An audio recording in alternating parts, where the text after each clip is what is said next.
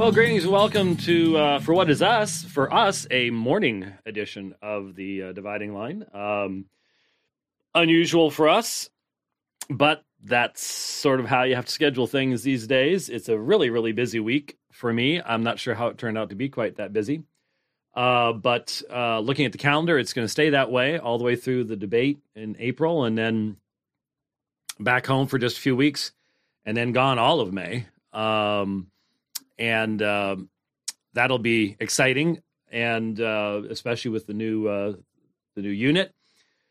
And uh, speaking of all of that, uh, I understand. I'm not sure how this has happened yet, but Rich says he's ordering lights and cameras and things like that, and I'm going. I don't remember you even being in the unit long enough to measure anything. Uh, so I'm not sure how all that's happening, but uh, the the work goes forward, and uh, your support uh, helps us to be able to do all those things. We appreciate that. More on that later. Um, we have an email address. I have been asking for this for a while because ten years ago, uh, for our thirtieth anniversary, we had an email address. I forget what it was. It may have been testimonies at aomin.org. I don't know. But we had an email address and we just sort of threw it out there. We didn't do much for the 30th anniversary. Um, but again, if um, haven't mentioned it for a while, uh, this coming August is our 40th anniversary for Alpha and Omega Ministries. That's pretty unusual for Christian Apologetics Ministries. And um, normally by now, uh, they've either been absorbed into somebody else um, or have gone the way of the world or something, uh, just flitted off. But uh, we're we're still here, us us old guys. we're still here, as we, as I will show you in a moment. The old guys are still here, and um, so anyway, uh, we put that email address up, and it was a real blessing to me to be able to read through um, the material that came in and obviously, you know, since 1983, we've we've been busy. You know, in fact, I was thinking about some of the people we need to make sure we get in contact with this year um, that either aren't associated with the ministry anymore, they're just moved away, did other things. Sadly, there's a bunch of guys we can't contact without engaging in necromancy. Um, so uh, you know, uh, Mark McFall is gone and Benny's gone. Um, so that's sort of, you know, sobering uh, to think about uh, things like that. But um, so if you want, if I guess the email address is active, and so if uh, if this ministry has been of um, assistance and encouragement uh, to you over the past five years, let alone 40 years. I mean, I, I want to hear from some of the folks that, you know, long, long ago. Now, long, long ago, we were small and almost nobody knew who we were and stuff like that. But it was, those were the years that lay the foundation for what comes later. Everybody wants to skip all that part, they want to skip all the um, poverty part and get straight to the woohoo part. Doesn't work that way. And um, but if, uh, if, if you would like to sort of join in uh, in uh, providing some of the celebration of the Lord's faithfulness and grace over the years, testimonies plural uh, at aomin.org, and um, I won't see those immediately, but I'll eventually have access to those, and uh, we would very much appreciate hearing from you. Uh, I stand for hours after debates at G3 and get to listen to that type of stuff all the time. So it'd be nice to to have some of that in written form. It's it's one thing to have to to hear those things, uh, but I can't remember all of them. But if you have them in written form, that that's um, that lasts longer, and for us older folks, we remember it longer. yes, sir. Now I am told that some of the folks who write in will should expect to be contacted back. Not everybody, but there are plans for some video recordings. Oh, okay. Where you might want to just be prepared to get in front of a camera or your cell phone or whatever and give that testimony in video form. Uh, it will be requested of you by the people who are monitoring. But don't let thing. that stop you if you don't want to do it. No, a lot no. of people would be Yeah. like, no, no, no, no, no, no, Yeah. no, I'm not, not but doing that. It's it's going to be one of those things to where as they read through, if it's really uh, something that uh, they think is going to be worthwhile at uh, a particular event coming up um, in early October, uh, then um, th- they'll they'll ask that of you. Okay. So just putting that out there. Testimonies at aomin.org. Testimonies at aomin.org. Uh-oh. Uh, let's see. I know.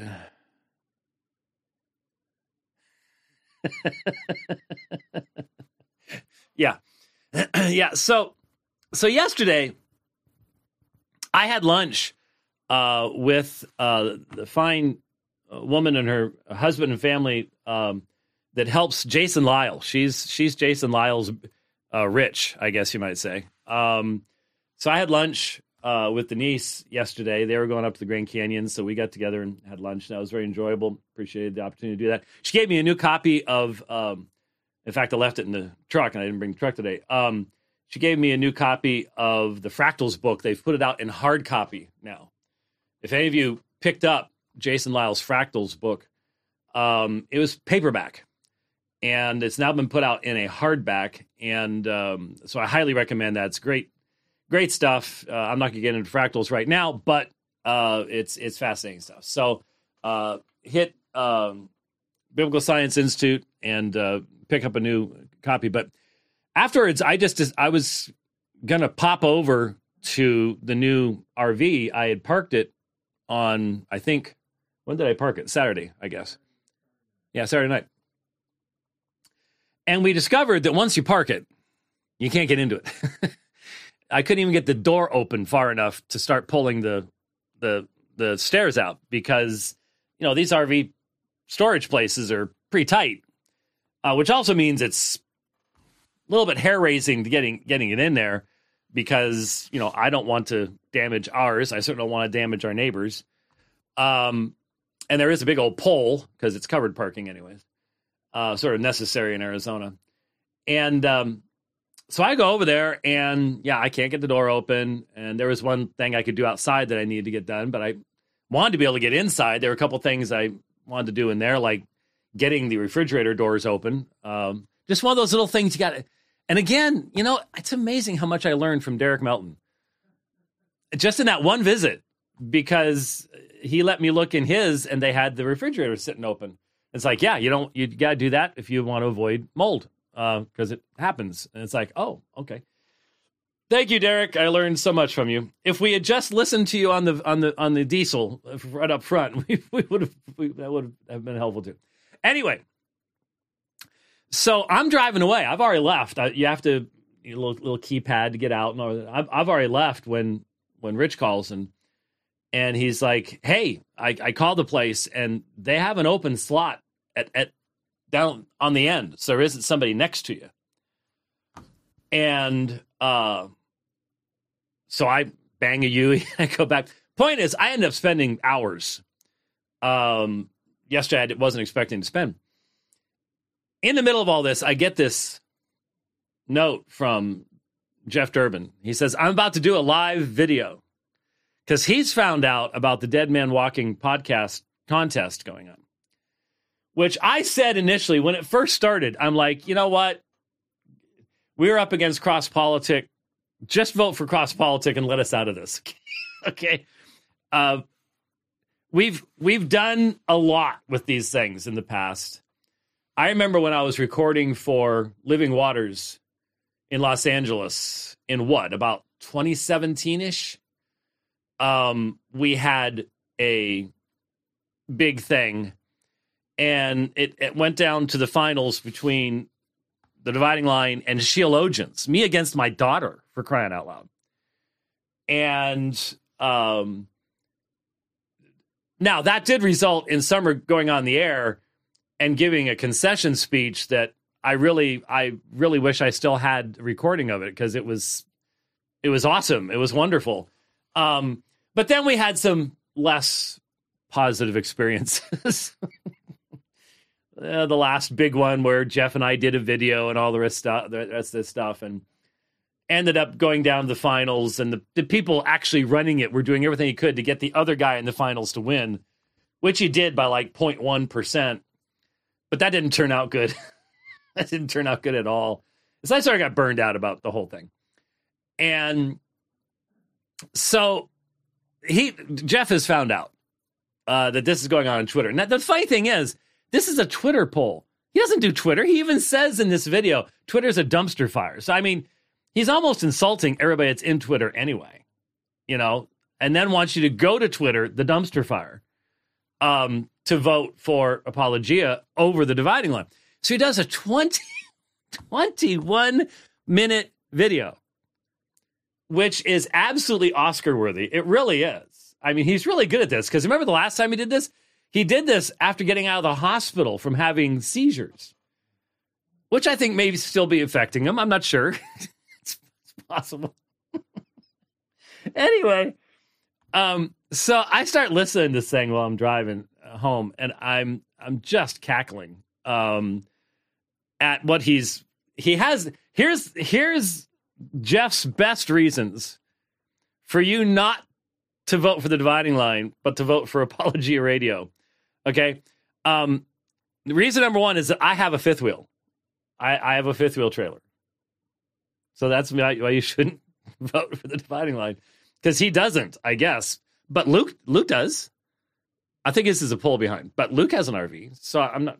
Anyway. Um, secondly, he's tired. Now, I just point out, I preached Sunday night, well, Sunday afternoon, uh, at Apologia, a sermon I'm sure has already made some of our critics um, just um, scholastically upset. But anyway, um, and I did that because Jeff was the one that was traveling. And there are a bunch of times I've filled in for Jeff because he was tired. But I'm tired. Well, you know, yeah, okay. And third reason was um he's mean to Rich. He's mean to Rich. Now, I didn't know that you and Jeff were, you know, chatting much, Rich, um, at all. All I can say is clearly he's taking advantage wherever he can. And yeah, I still, because, I, I still want to know what the deal is with this cardboard box that he has for an office that is clearly underground in some way, shape, or form, where he's looking up all the time. You, you know, I don't you, get, I don't understand. I'm looking at it right now, and that's just the studios. That it's just, yeah, that's just how they did it. Well, he should have then appealed to the fact that he's they're very, very, very, very poor, indigent, live on the streets and operate out of the streets because that's what that looks like. You know, so I'm just saying. You know. You're never going to repeat that one again, are you, Jeff? Oh, no, you're not. so then what happened is Isaac, who happens to be my deacon, by the way, just, I mean, it's just amazing. Um, Isaac, who, along with Carmen, were throwing objects. Rich, uh, Jeff didn't even see all the objects that were being thrown at him. He only, he only saw the airplane, but there, there was other things being thrown at him at the same time. Um, Isaac interrupts him. And so he mentions that I'm old. That's my deacon speaking these words. Like that I'm old. And that's why you should shouldn't vote for the dividing lines because I'm old. And the funny thing is that caused Jeff to skip number four, whatever whatever it was. It just, just got because uh, he's old became number five, and number four just got skipped. And I'm sitting there going, you know, Rich is older than I am. And so if if I'm old, then he's saying Rich is very old, which is sort of mean. But he says I should be nicer to Rich. I'm not really sure. You know, normally Jeff's striving for some level of consistency, but um, and then he started talking about, you know, doing dividing lines from the fifth wheel and sleeping only a few feet away and going ick and I'm sitting there going, look, I know every one of those guys has slept in the studios at some point or another. So don't even, don't even, I think they've probably slept on that big table that we do the the the uh, Apologia Radio stuff at, such as last week's dialogue with Brandon Robertson. Um, I, am sure someone's camped out there uh, more than once, so that didn't make any sense. Um, but I just simply point out my my real concern is you know Jeff just had a had a had a birthday just uh, a matter of days ago, and uh, you know he's heading toward fifty. Um, he's not there yet. He's right in the middle of the forties, but he's he's heading toward fifty, and that that weighs on some people's minds, you know. And uh, he had shown up to church on Sunday night wearing a pink tie, a pink tie and I'm I was I even said to him as, as soon as he walked up to me because there's this there's this little um not even half pew it's just a, it's a two person pew that's on the side up toward the front and that's sort of become mine ever since I became of the pastors at Apologia I did that's just where I sit and it's not properly attached to the wall so you've got to be really careful if you sit on the edge of it you will flip that baby over. I've seen people going, whoa, whoa, when they sat down on it. So I'm the only one that really knows how to sit on it safely. Anyway, so he always comes up and greets me and we say hi and stuff like that. He's wearing a pink tie. And so I asked him straight up, he'll tell you. I asked him, I said, Are you trying to make up with Brandon Robertson for what happened earlier in the week? and then I said after the after the video hit, I said, uh, were you wearing that tie just a little bit too tight? so I think so I you know I, I, said in my written response to the video I'm like you know but wait wait a minute do you have do you have this up here um let let me let, let's let's get before we get to the serious stuff um but yeah here's uh, here's hopefully Jeff doesn't get hit but with any flying stuff being thrown by Isaac and Carmen uh, during this but you you got it Okay, here we go. Pierce a bit. Like, you know, that made me lose the last competition. I will be nicer to Rich. And that's that's that would help. I think it'd be a good What's that? And I think well that was like my fifth okay, Isaac says, Did you mention that he's old? And I think that we kept brought one, two, three, four. That'll be the fifth reason is that he's just he's he's getting old, guys. He's getting old, and you know he already has one of these in the chamber, one of these in the bucket. He's already won one of these. He's getting old with the fifth wheel. He's very tired. He's mean to Rich, and so these are all very good reasons to go to the Dead Men Walking podcast on Twitter and to click on Apologia over against the dividing line. The next thing is is his quality. So if it yeah, yeah. What that that was that was where you got into, uh, you know, the, the, quality of the programs in the in the in the unit, which we're which we're addressing. You know, when you think about it, that's that's what the, you know, he does, he's not going to have a mobile studio. No, no. In fact, his mobile studio is to hold his phone in front of his face while walking around outside of buildings while he's traveling places. So, yeah, yeah, that's that's exactly what it's all about. So, yeah, and uh, so you as it must be frustrating because as I pointed out, because I looked at the brackets and I thought, you know, this is going to end up being Dividing Line versus Apologia again. And it must be frustrating because I win either way. it doesn't matter who wins. I win either way. Um, and so, you know, I, I so I said, you know, vote for Apologia just simply because, you know, Jeff's in a a sensitive time in his life right now. When when when a man when a when a ninja starts wearing pink ties, you know something's happening. Something's going on. We don't want to we don't want to be, you know, causing any problems there. I can't believe how many people on Twitter didn't get any of this. I mean, Steve Camp Steve Steve came at me and when I explained he's like, "Hey, sorry. I rough day. I missed it. Sorry." and uh, and so we'll we'll we'll let that one slide. But other people were like, "It really sounds like you're complaining. You're being mean." It's just like, could we ha- could we be humans just once in a while, please? In the midst of all this trans insanity and everything else, can we can we smile and laugh? Yes, sir. that's right. Yep, that's so, a, that's a it's a live GIF from uh, from Rich of so, what's going on in the should, world. Should I um Should I uh, do the other part about being called old? I mean, since I am the oldest uh, uh of oh, the, you know, of Eric just sent me Summer's um, concession speech. Thank oh, you. Oh, excellent, Eric. I I needed that. I excellent. Yeah, this was. I. Yeah, I don't remember what the date was. I, maybe it'll show when I click on it. I can't click on it right now, obviously, but I do want to look at that. Um, but uh, by the way, just before I forget this, Jeff said I've already got one of these. Uh-huh. We've we've got like four or five of them. Yeah, yeah. In fact, I can't think of one that I that I actually knew I was in yeah. that we didn't win. Yeah, so so, I'm not sure what he was even. So clearly, about. clearly, age is already affecting him. I think so. Uh, yeah. Early yeah, on, I think so. Yeah. yeah. yeah. But uh, you know, I mean, when you came in today and you asked me if I'd watched that, et cetera, and then talked about how old I am compared to that, I my reaction was, Jeff, get off my lawn. That's what I should have said. That that should have been my yes. only video response yep. was yep. Jeff, get off my lawn. Um, especially because my lawn is rocks, and uh, if you walk across the rocks, it messes everything up, which is which I've done while loading the unit. Anyways, okay, so much for the un unserious stuff. Uh, you know, there's going to be people going, "I just can't believe you're wasting my time." okay, fine. Y'all go start your own uh, webcast and do that. Right, right now it's sixty-one point four percent for the dividing line to thirty-eight point six percent for Apologia. So with twenty-two hours left. So, like I said, whichever way you vote, I'm I'm gonna win.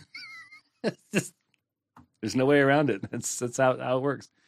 So anyhow, all right. Shifting gears here, uh, real quickly, just in passing. Oh, I I have to confess that the thought keeps crossing my mind as just just as a plain old Christian person, just how much exposure is wise to the insane rebellion that mankind is engaged with in Western culture right now. I don't want to become one of those people that just becomes jaded to it. That you just you just it's just part of life, and you don't even give thought to it any longer. I don't think that's I don't think that's good. I don't think that's proper. Um, but just before the program started, I saw something where that Dylan Mulvaney guy that Matt Walsh had gone after, and Matt Walsh was right. He was right about everything he said was right. Um, but that guy was on with Drew Barrymore. And boy, has she changed. Um, and you, you're just you're just looking at this caricature. This how can women not recognize what a and I think most women do. I'll be honest with you. I think the vast majority of women are actually internally, anyways, offended when men dressed as women who pretend to be women are uh, giving are, are, being given awards for women of the year and all the rest of this kind of stuff i think a lot of i think most women are offended when young men are allowed to compete as women and of course win right left and center in uh, athletic events and, and, and that kind of stuff. I think they are offended. But today, you're not allowed to say anything about it. You're not allowed to talk about it. You're not allowed to say anything about it um, because you will you will suffer.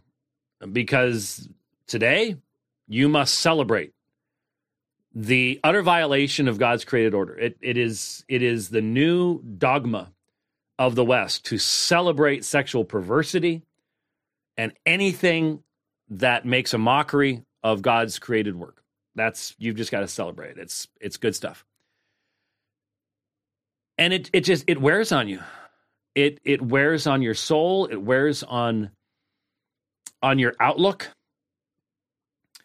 You have to you have to work harder to see the beauty in the world when you're constantly having to look around the ugliness. And we we we can't lose the joy and the peace that's promised to us by constant exposure to this kind of stuff.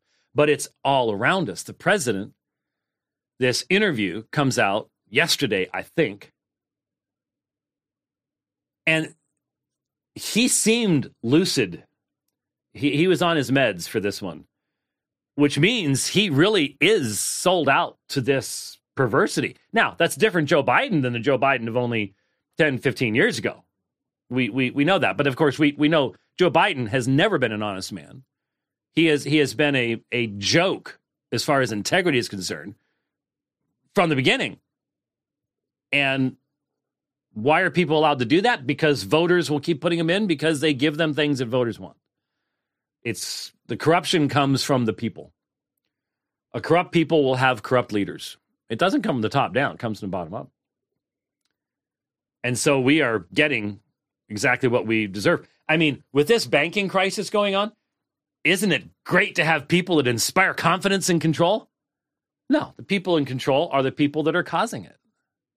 They inspire zero confidence. I have I don't have the slightest bit of confidence these people will not continue to do things to make everything a whole lot worse because that's what they want. They want to tear it all down, burn it all down, great reset, uh, digital money, um, enslave everybody. That's that literally, that is literally what they want. They want you to be completely under their control because they think they're the only people that can, that are smart enough to do everything. Tyranny is is not around. Ty- tyranny is not on the horizon. Uh, it's in the House. It's in the Senate. It's in the White House. It's in the state houses. It's all around us. Oh yeah, and it doesn't matter whether we have a D or an R. The the D's the D's have this stuff stenciled on their brain, uh, but the R's are doing it because that's where they get their money. So they they lack a a worldview uh, to stand up to this stuff. The vast majority of them. There's thankfully one or two still running around out there that have been consistent for a long time, but they're in the very very very very small minority. Um, so I seriously am thinking about, and I haven't come to conclusions where I'd share them with you, but how do you remain aware and hence relevant without simply burdening yourself into spiritual depression? I bet you I'm not the only one thinking these things, am I? No, I think we're all thinking about it. Um, I think we're all. I'm just being honest that I, I just don't know how you can be constantly exposed to this wanton rebellion without becoming jaded toward it. And there are directions I don't want to go. You know, I see. You know, I don't want to become a person who is utterly unmarked by grace. So how do you how do you avoid that? Uh, it's a challenge. It is a challenge, and it is. This is why you can't you can't be a Lone Ranger Christian. You need to be in a church. You need to have iron sharpening iron, and you have to you have to keep your eyes toward the future, um, or things will go all cattywampus. Okay, now I mentioned on the last dividing line, which was in the new RV. I was up in uh, Prescott Valley, Arizona. Didn't mention that at the time, but that's where it was. Uh, beautiful area. And um, I mentioned when I pulled in, I, I called Rich because Rich is from Prescott, not Prescott Valley, but Prescott. In fact, Prescott Valley would have been founded, I think it said 1960 something. Yeah. Um, in that area. Yeah.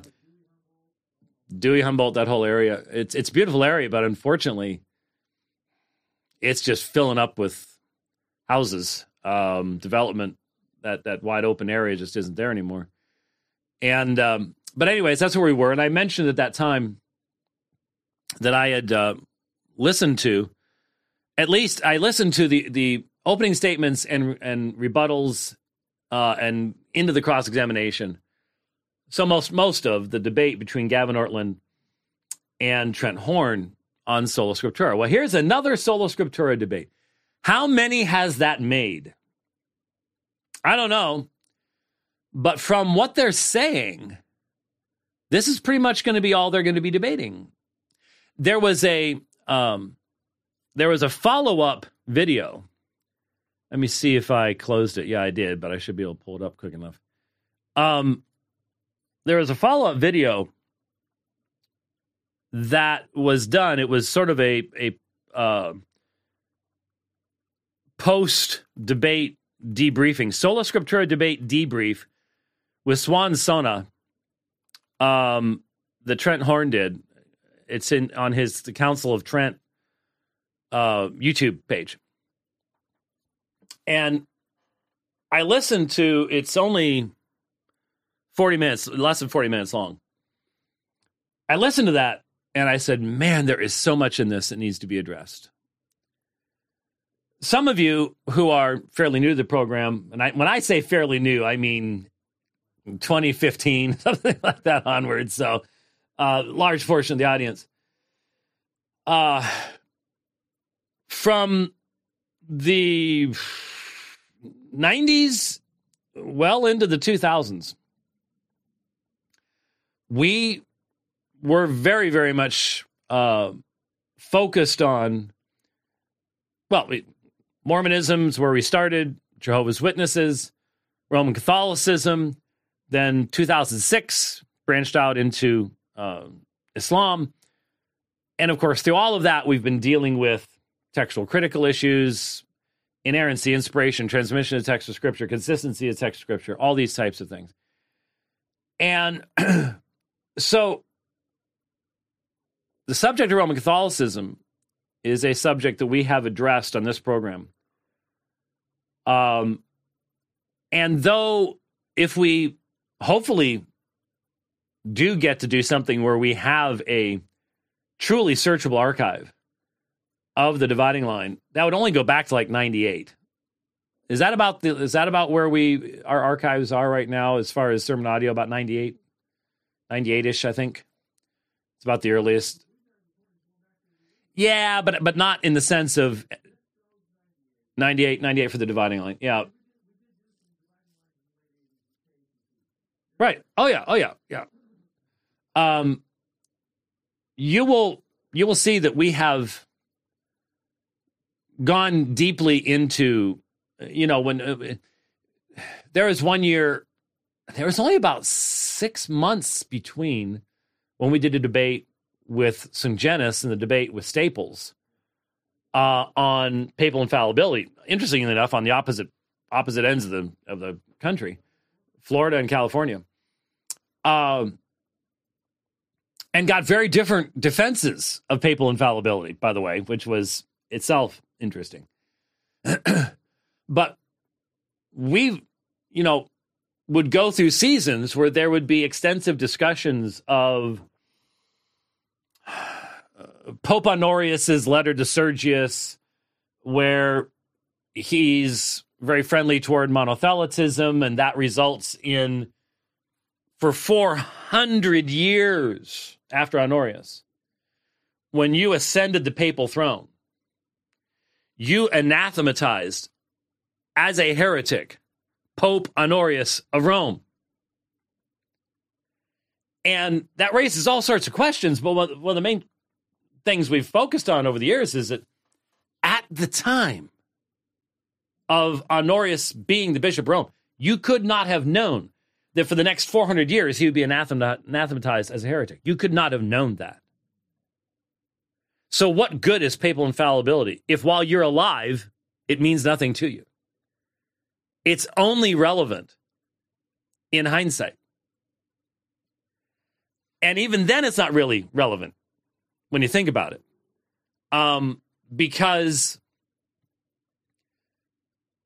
the if you truly embrace the ultimate epistemological authority of the Bishop of Rome and the teaching magisterium of the Roman Catholic Church, however you define that, and in today's context with Francis, that means a lot. Even if you accept that, that changes over time. Francis has demonstrated to us that what is taught by the magisterium today and I'm not just talking about words and formulations, but what they actually mean in connection with one another. what is what would be taught, for example, about the nature of Scripture in the Papal Biblical Commission today is not what was taught 100 years ago, 150 years ago, 200 years ago. It's not. So it changes, which means, you know, it, it just reminds me, I, I remember even during John Paul II, I had um, put up a, a contrast between Unam Sanctam, I think, and one of John Paul II's encyclicals. And it had been Bob Sungenis that had said, but you don't get to interpret what either one of them means. The church interprets that. So the church can look back at Unam Sanctam and what it meant back then, who cares? In fact, you can't know. Only the church can know. So the church can just simply interpret anything in any fashion it so pleases.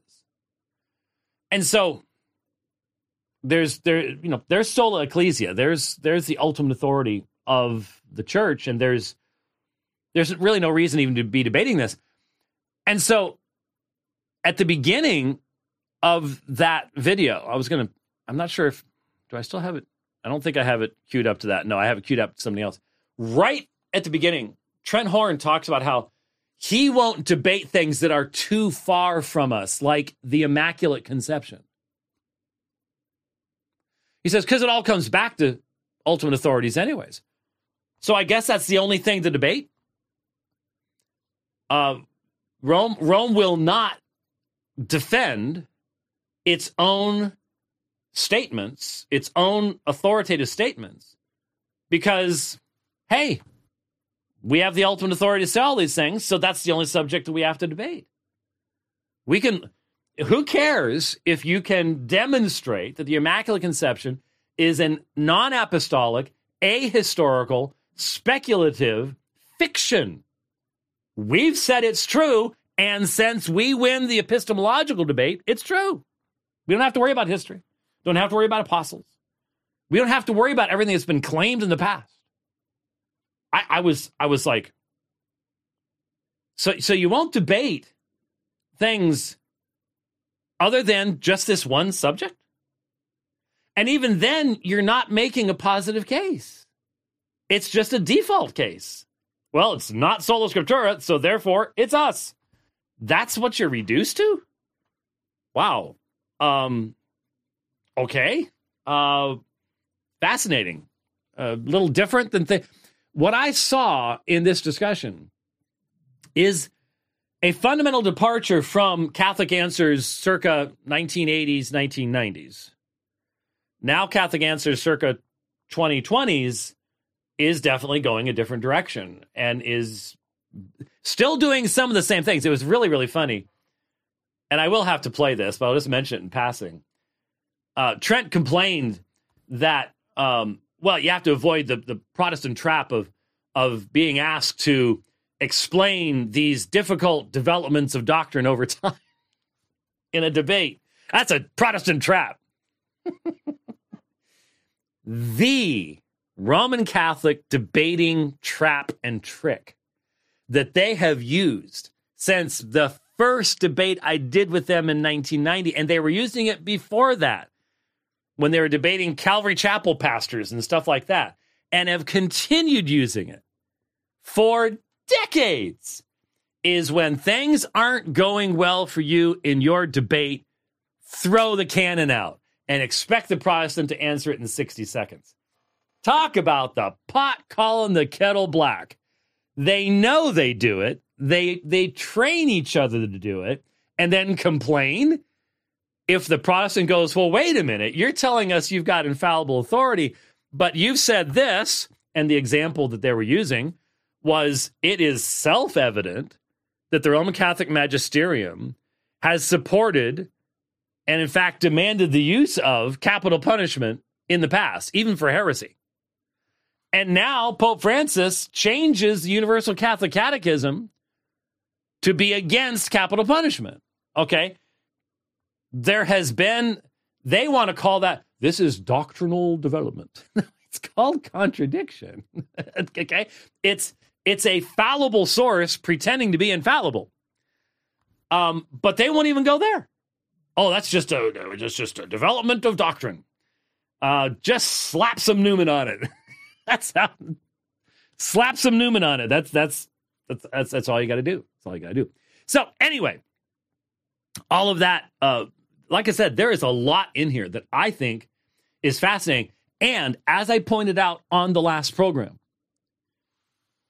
I get the feeling that a lot of our regular listeners sort of t- tune out on certain subjects. And I've tried, I've, I make every effort, I really do make every effort to connect all the dots as best I can when we're teaching on specific subjects. So when, when dealing with uh, when dealing with Islam, obviously you have to deal with sufficiency of scripture and transmission issues and canonization issues and you know all sorts of top, top topics like that that have relevance to other groups that you might be more interested in. Maybe you don't feel like you're ever going to run into a Muslim or something like that, which is, I guess, in some places in the United States uh, possible, but in reality, you're, you're going to one way or the other. And it seems to me that over the years, when we've dealt with Roman Catholicism, a lot of people have sort of tuned out or they only listened with half an ear or they listened to the first half and said, uh, okay, that's a little bit too much detail for me. I'm to I'm to tune out now. Uh, I don't want to offend my Aunt Harriet, who's Roman Catholic, or something along those lines. I don't know. But hopefully, what you're seeing is that many of the issues we are dealing with in reformdom today are going back to sola scriptura. And what does that mean? What is biblicism? What's reformed biblicism? What's the relationship of tradition and scripture? We've been dealing with stuff for a long, long time. A long, long time. And it's really self evident to me that a lot of Reformed Baptists, a lot of Presbyterians have just simply dismissed Rome, put that out to the side, and that results in you being a Protestant of taste rather than conviction. And that's a dangerous place to be in. Dangerous place to be in. And so as we dig into this stuff, you're going to see there's all sorts of relevance to the conversations we are having right now in how we define our faith and how we defend our faith and how we present our faith and what the foundation of our faith is. Um, you can't understand, you know, I've, I've got the new exposition of the London Baptist Confession of Faith, 1689 over there. Um, and there are so many, both in Westminster and in, in London Baptist, where very plainly Rome's perspectives are what's in the background. You are expected to know them to know why what's being said is being said. When when talking about the Lord's Supper and you're talking about not being a propitiatory sacrifice and not a representation, there's a reason why that's there. It's because that's what Rome is teaching. And many of your people are former Roman Catholics. So you have to have that as a background. So anyway, um, I can I can maximize this screen here. Um, here is a section that I I even made notes when I first listened to it that we needed to cover this, and so I wanted to I want to talk and I talked a little bit about on the last program. I'm not just going to repeat myself. We're going to go a little bit more in depth here, but here is um, well, on the last program, I just summarized what they were saying. Let's listen to what Trent Horn uh, says here and think about it. Okay, here we go. So I think that's the key point to to get at the argument that he's saying. I guess two. I guess I have just two other things, and then your thoughts would be great. Mm-hmm. Um, the other main argument he made a lot was the Matthew 15 and the Korban rule, Yeah. which is a very cl- common Protestant argument to say, look, Jesus compared tradition to scripture. We should do the same. He only held scripture as the infallible rule of faith. And I wasn't sure how this argument was going to go because I'd never used it before. Mm. But my reply was that Jesus is not talking about scripture. Mm. Okay. All right. Jesus is not talking about scripture. Um, let's deal with that one first. Before let, let's let's keep the let's keep the issues because there's a textual issue I want to get to. Uh, so let's keep these these um, separate uh, from each other so that we don't have any extra uh, confusion here. The Korban rule discussion is found two different places. It's found in Mark 7 and in Matthew chapter 15. Um, and what's interesting is I I could be wrong, but my recollection is that Gavin focused on Mark. And here Trent focuses on Matthew. We're going to see what the reason is um, in a moment. And I think you'll find it to be intriguing. Uh, I should still have uh, Matthew here. Yeah. Here's the Matthew 15. And here's here's the the issue. Matthew 15, 3. He answered and said to them, Why do you yourselves transgress the commandment of God for the sake of your tradition? For God said, and then I've got the LSB here, and the LSB continues the NASB use of all caps for what you see over here in the Greek is in uh, italics, which are Old Testament citations, which I think is a very good thing to do. Honor your father and mother, and he who speaks evil of father and mother is to be put to death. So, what do you have here? You have Paradosin Humon, your tradition, for the sake of Dia, and then why do yourselves transgress the commandment of God? Entolain to Theou. Now, again, keep something in mind. For Greek speaking Jews, the Greek Septuagint is their copy of the scriptures. And the 119th Psalm already exists. And when you go into the 119th Psalm, you will find the author racking for him the Hebrew language, and hence the translators trying to follow that. For all the different words for commandment and word and testimony and all this language, poetic language to talk about God's revelation primarily to the people of Israel at that point in time. But it's God's commandments, God's law, God's word. And the the author of the 119th Psalm would have only had a, a portion of what we have, would have had the Pentateuch. But it was a written reality.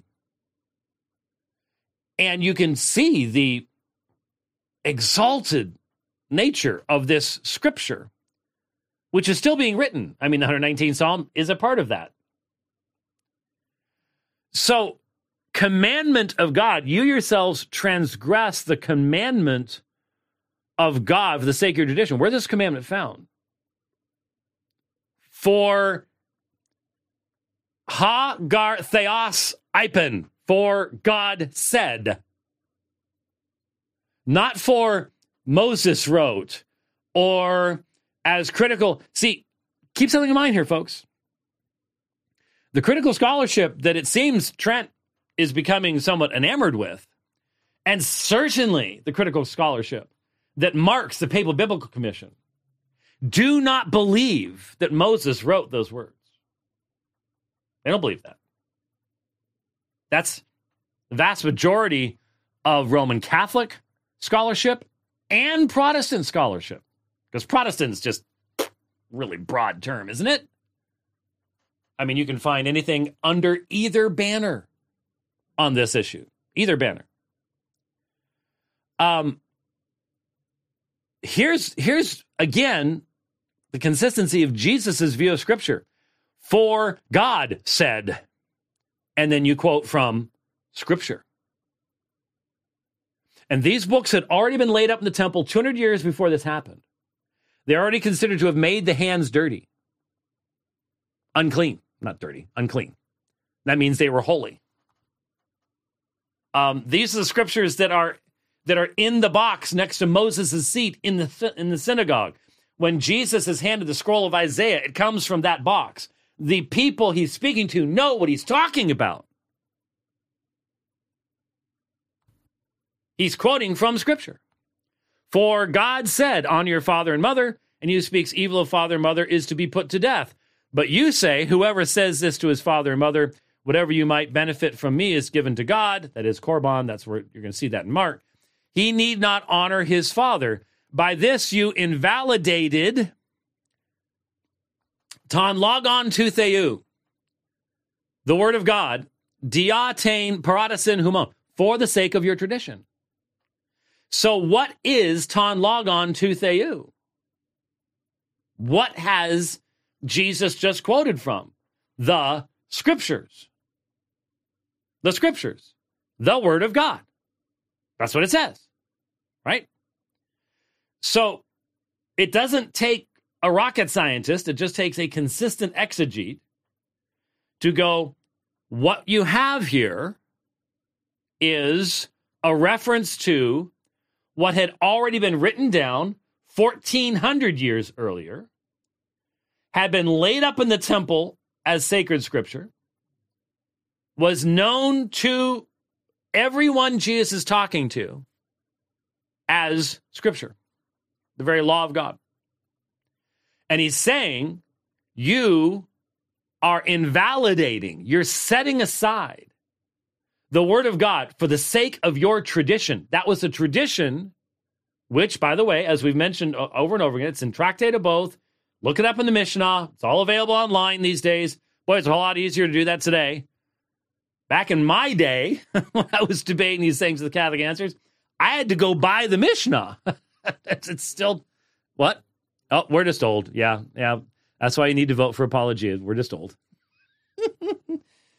um, Tractate Avoth, the Korban rule.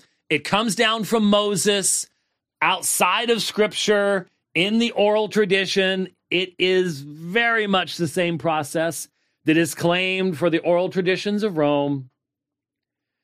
And Jesus says, You set aside the word of God for the sake of your commandment, uh, sake of your tradition, sake of your traditions. Now, is this not the word of God? Is that not what this is about? Well, we just demonstrated that it is. But let's this is this is you'll see especially why I caught this. Um and why I want to talk about this cuz this is sort of something we do on this program fairly regularly let's uh let's continue on. He's not, and we have no reason either. He's not, or we have no reason to believe he is, because the phrase "word of God" mm. is almost or possibly always in the in the Bible. It's never used to describe just a written text. It's used to describe prophetic utterances, apostolic preaching. Mm. So, what I would say here, what Jesus is saying is that your traditions violate what God told Moses. Mm. That yeah. it's not about hey, your traditions violate the written word of God. Mm-hmm. It's okay. Now, j- just think with me for a second. How do they know what God told Moses? What did Jesus quote from? Every single one of the Jews he's talking to had been in synagogue the preceding Saturday. And right up there, next to the seat of Moses, and depending on the synagogue you're in, very fancy containers, less fancy containers, sort of dependent on where you were. There were the scrolls. And the scrolls had been opened. And the words of Moses had been read. From what? From the scrolls, from the scripture. Not from an oral tradition that could be evolving and changing over time, but from the scriptures. And Jesus called this the Word of God. You invalidate the Word of God for the sake of your traditions. There's the standard. You test anything that's called tradition by the Word of God, which is not just some oral thing, it's something that is known because it's in scriptural form. God told Moses this. Yeah. That's what should really matter in how you interpret things. Mm. And that's why I said in the debate, especially in Matthew, if you're pinning it on what Matthew. Did you catch that? I want you to catch this because because this can go by quick, especially in Matthew. I wondered why he was going to Matthew because my recollection was, my recollection clearly was that he, that uh, Gavin had focused on Mark. So I was like, why, why go to Matthew? We're all about to find out together. He says, where Jesus says, you leave void the word of God. Mhm. The manuscripts are divided on that. Yeah. Because there's manuscripts where it says the entole to theo, the commandment of God, or the nomon, the, the law of God, Mhm. is what you contradict, not just like the scriptures. Mhm. Um, and I and I think he was just like, no, of course he's talking about scripture. Like, Oh, there's a there's a textual variant. Hmm. Okay. Well, if you were looking at Accordance here when it was up, uh, here in Matthew chapter 15, right there, there is a textual variant. And you have uh, ton logon to theou, the word of God, and ton logon, there's a variant. The variant's up in the right hand corner. I'm sorry, it says small, but you really can see it. Uh, you have tain and tolain, the commandment, and you also also have ton nomon. So the law of God is the original, and then you'll notice uh, the original reading is Sinaiticus. That's what the asterisk is, and then two B, which means there's been a there's been a number of uh, corrections at that point as to which because down below you see text for Sinaiticus is 2a. So you you have Nomon and Logon both in Sinaiticus, depending on which corrector you're you're looking at, which hand of the corrector. Um, the text is Sinaiticus Vaticanus uh, D Theta 579. Uh, clearly, uh, it's a, it's a foundation of the Latin, which should say something for Roman Catholics. We'll have to do a show pretty soon on uh, Sixtus's infallible Vulgate, the defense of Latin as the final authority for years and years and years, which Rome, of course, has changed and abandoned. Uh, it's the origination of all the Syriac uh, translations, uh, uh, Coptic. It's found in Irenaeus, Eusebius, so on and so forth. But uh, you do have, for example, Family 13 has Ton Nomon. Uh, seems to be a primarily uh, Byzantine reading. So you've got the majority text, some of the Latins, uh, the uh, Harklean Syriac, Family 1. Uh, so you do have, that's under Entele. Uh, Nomon is just Sinaiticus Family 13 and a few others. Uh, Entele is the uh, Byzantine one. So anyway, uh, so you, you have a variant. Now, first of all, one of the things that's surprising to me, there's nothing new about, um, for example, Horn was using the book. I didn't bring it in with me, uh, but looking at what Theopneustos means. And he just throws out there this idea that, well, it means life giving. And again, as I pointed out, once you look at the source, um, the interpretation of the lexical data is clearly impacted by the fact that the author does not believe that Paul wrote these words. Um, that Second Timothy is a forgery, and um, hence cannot be connected to the rest of Pauline vocabulary. And historically, it's very important for us to realize that much of what, for example, uh, Turretin, Owen, the men in hit that that time period, much of what they are emphasizing when they are defending the Greek originals and things like that was against the Jesuits. It was against the Counter Reformation. The Jesuit Counter Reformation attacked the validity of the scriptures, and they did so purposefully. They did so to emphasize the absolute necessity of the church over the scriptures. So they attacked the perspicuity and even being able to now of course initially they they attacked the greek on the basis of supremacy of the latin which they don't do any longer that needs to be pointed out but what was the long-term result within Roman Catholicism of the Jesuit approach. Well, look at the Jesuits. when you look at the original Jesuits, you know, Ignatius Loyola, if the church shall proclaim something to be black, which to our eyes appears to be white, we must believe it to be black. Okay?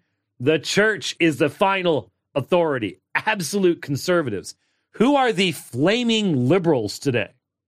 Who are the flaming leftists? The Jesuits. You can't play with poison without it eventually impacting you.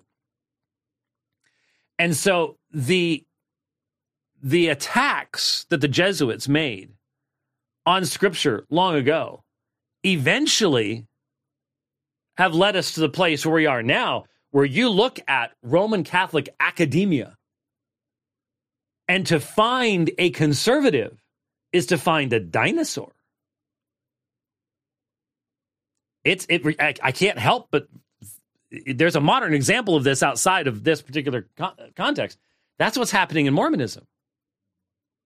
When Mormonism tried to mainstream and they they sent their young and and and brilliant out into the world to get PhDs to come back to BYU, they brought their skepticism with them. And Joseph Smith cannot survive skepticism. The Book of Mormon, Doctrine and Covenants, Great Price cannot survive historical criticism on any level at all. And so look what's happening. And the Jesuits do this as their mechanism of apologetics and highly effective in some places. But it had the unforeseen impact of eventually undercutting the very foundations of authority within their own system. So it's fascinating to me to see Catholic answers going this direction and saying, hey, let's use this stuff out there and say, you can't really know these things. And then you could just have to default back to the authority of the church. It, it doesn't end up working. They, they, haven't, they haven't learned their historical lesson from the Jesuits. But there's more to it. There's more to it. And we'll we'll we'll wrap up with this. I know it's after after a time, but it's like there's nobody banging on my door to tell me to stop. Though I do have to pick up the wife from the airport eventually. Um, I remember I, I kept going, well, okay, yeah, there, there's a variant at Matthew 15, 6, word of God. Uh, okay. But you go to Mark 7 and you scroll down here and Jesus, why do, your, you know, why do your disciples not walk according to the tradition of the elders, but eat their bread with defiled hands? He said to them, Rightly did Isaiah prophesy of you hypocrites, as it is written, This people honors me with their lips, their heart is far from me, but in vain do they worship me, teaching the doctrines and commandments of men. So again, we have quotation of scripture, well recognized scripture. Remember, that's the scroll of Isaiah that's handed to Jesus. So leaving, go down here. So verse 8 is it's literally abandoning uh abandoning the command the commandment of god so entolain tou theou you hold to the traditions of men so there you have your your uh your contrast. And there's no variant there. There is a gar but that's not going to change the meaning of the phrase. He goes on to say, he was also saying to them, You are good at setting aside the commandment of men, the command of God, and to lay again, no, no variance, in order that you might keep your traditions. For Moses said, and now here we have, now this is another one of those situations where very often when Mark and Matthew give the same story, Mark goes into more detail than Matthew does. Now Matthew gives all the teachings of Jesus that Mark doesn't, but that's that's why. For Moses said, Honor your father and your mother, and he who speaks of evil of father and mother is to be put to death. That's the exact, those are the exact same quotations from Matthew chapter 15. But you say, if a man says to his father his mother, whatever you might benefit from me is korban, that is given to God, you know you no longer leave him to do anything for his father or his mother, Thus, here's verse 13. Thus, invalidating ton logon tou theou, invalidating the word of God by your tradition, which you have handed down. This is a very technical term for which you have traditioned.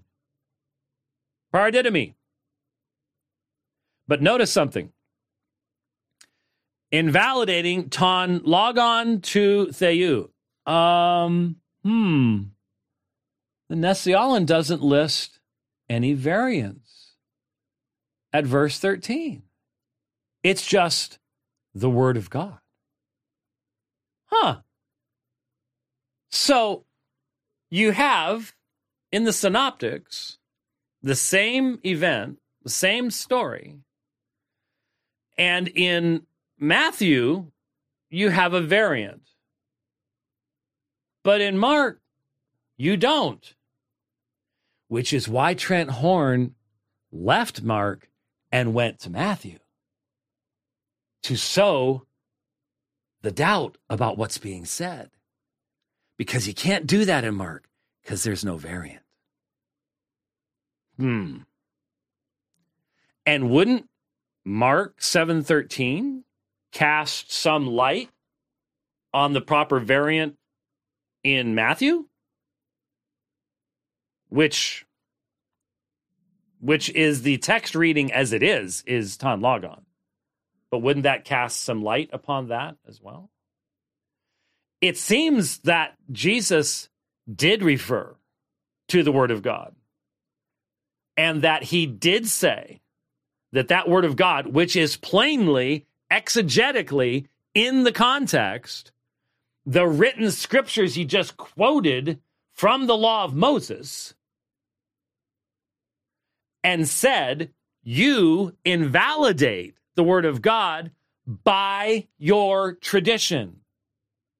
The only way to therefore recognize that tradition so we don't invalidate the word of God is to test anything that is called tradition by what is objectively already in our possession, which is called the scriptures, the word of God. So that's why he had to go from Matthew, from Mark to Matthew. That's the only way to sow the doubt based upon a textual variant. There you go. I I wondered at the time when I was listening, but I I wasn't in a situation where I could stop and do stuff and things like that. So there's much more, much much more in that um, to be to be considered because I really really think that we are getting a um, we're getting an insight I think that I think means everything.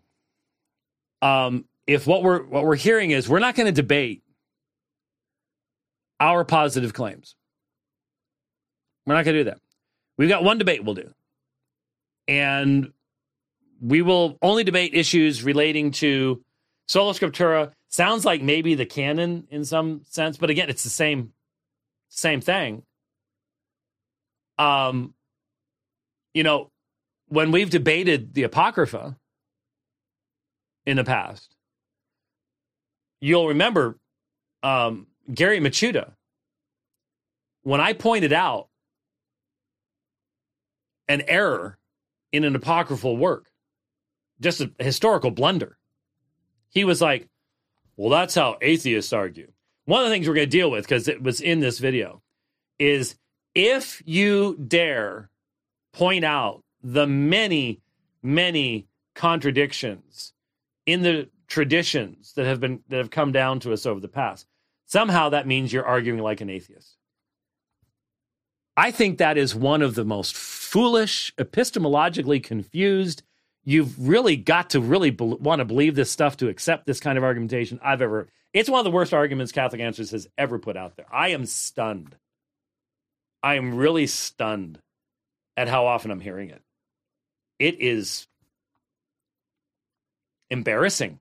It is embarrassing for Catholic Answers to be even contemplating we won't defend anything we believe because we're the ultimate authority and you can't interpret any of this stuff anyways. And you don't want to sound like an atheist, do you? Really? That's that's supposed to be a weighty argument. Well, we will definitely spend some time taking that one apart. Let me just refresh a, a page here real quick. Not sure why it's taking forever to refresh. Oh, something went wrong. Oh, are we having any problems with the? Yeah, I can't. Uh, I can't. Okay, it came back. Okay, we had we had a hiccup. Had a hiccup. You can even have a hiccup when you're sitting in the, in the studio. Um, uh, dividing on at sixty one point one and Apologia at thirty eight point nine. So it's it's tightening up a little bit. It's tightening up a little bit. I, I think there are um, many of you out there that are are going. Well, I have a pink tie. I told Jeff earlier. I said only reason you're catching up is you're getting the pink tie vote. so yeah, there you go. Anyways, so like I said, much more from that video in the morning. Uh, in the morning, uh, in the future, I think, because um, these are important issues. These are vitally important issues. Um, and let me do one more thing before Rich starts the music. Um, I saw you reaching up there. I, I always know when you're reaching for for cutting everything. Where are we? Okay? Are we still okay? No. Okay. All right. All right. We're we're this will be posted eventually. It may not be live right now. Um, I posted. Uh, I preached Sunday night at Apologia, and I preached on the biblical testimony to the beautiful relationship of Father, Son, and Spirit that's given to us in Scripture. And I did so in contrast to what happens when you run biblical revelation through man's philosophical meat shredder. There is no philosophical system known to man that is big enough to deal with the glory of the triune God. And when you insist upon utilizing those parameters so that you become uncomfortable with the literal interaction between the divine persons, when you become uncomfortable with the Son considering the equality he has with God the Father, which is not something that the Father does. The Father doesn't consider the equality he has with himself. And if he considers the equality he has with the Son, that's a different thing than, than considering the equality that the Son has with the Father. It almost seems to me that once you grab hold of a Thomistic simplicity concept, not a, not a biblical simplicity, not one you can defend biblically, but one that is meant to keep Aristotle happy. And you start going this direction, you end up with the uh, modalistic, you know, traces of the modes of the subsistences stuff of philosophical speculation and philosophical theology. And you rob the people of God. No one has ever written, and oh, please, someone's going to run off and get AI to do this. I can just, I, I can see it now. But in the past, no one has ever written a hymn praising the traces of modal subsistences in the revelation of ad extra activities of God. No one's ever done that but we've written lots of them in praise of Father, Son, and Holy Spirit, and of blessed be the God and Father of our Lord Jesus Christ, who has blessed us in the heavenly places with spiritual blessings, and being in Christ, and all things summed up in Him, and the Holy Spirit who intercedes for us with groanings that cannot be. We've all we sing praises to that all the time, but not to the philosophical speculations and there's a reason for that. There's a reason for that. And so, uh, if you go to Apologia, Apologia's YouTube page, yeah, I think you have to click on live uh, because it was live streamed. Um, but um, catch the sermon and see what I had to say and maybe why I had to say it. And um, that was for us, but hopefully it'll be helpful to other people as well. Thanks for watching the program today. We will see you next time on The Dividing Line. God bless.